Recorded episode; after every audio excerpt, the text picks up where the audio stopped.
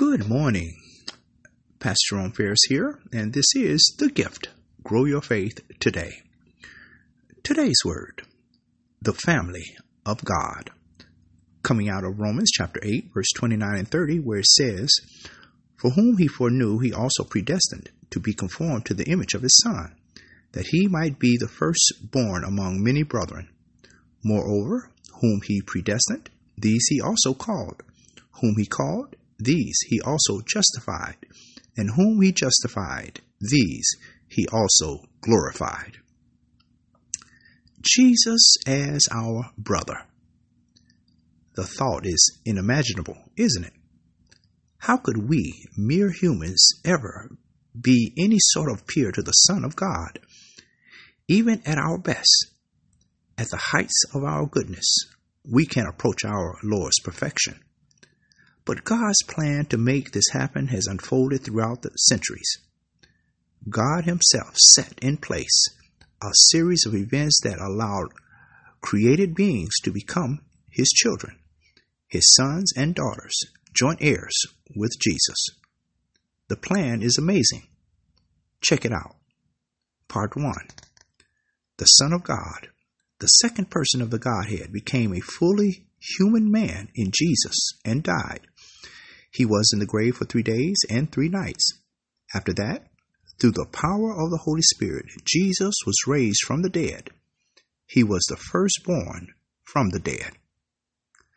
Part 2 The same experience has been made available to every man and woman, all of whom are at birth spiritually dead and separated from God.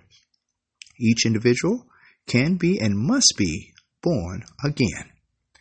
This second birth is a remarkable thing. For just as the Holy Spirit brought life back into the broken body of the crucified Christ, the Spirit brings the life of God to those who choose to receive Jesus as Lord and Savior.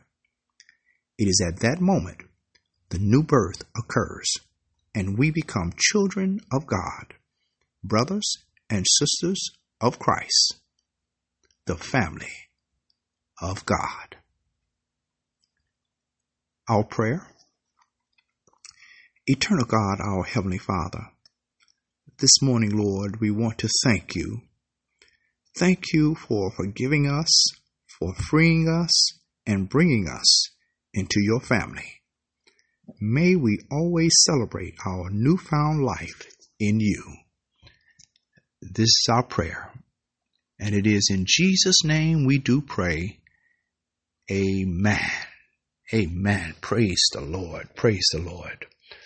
Well, God bless you. God bless you. We praise God today and thank Him for His Holy Spirit. Amen. Amen.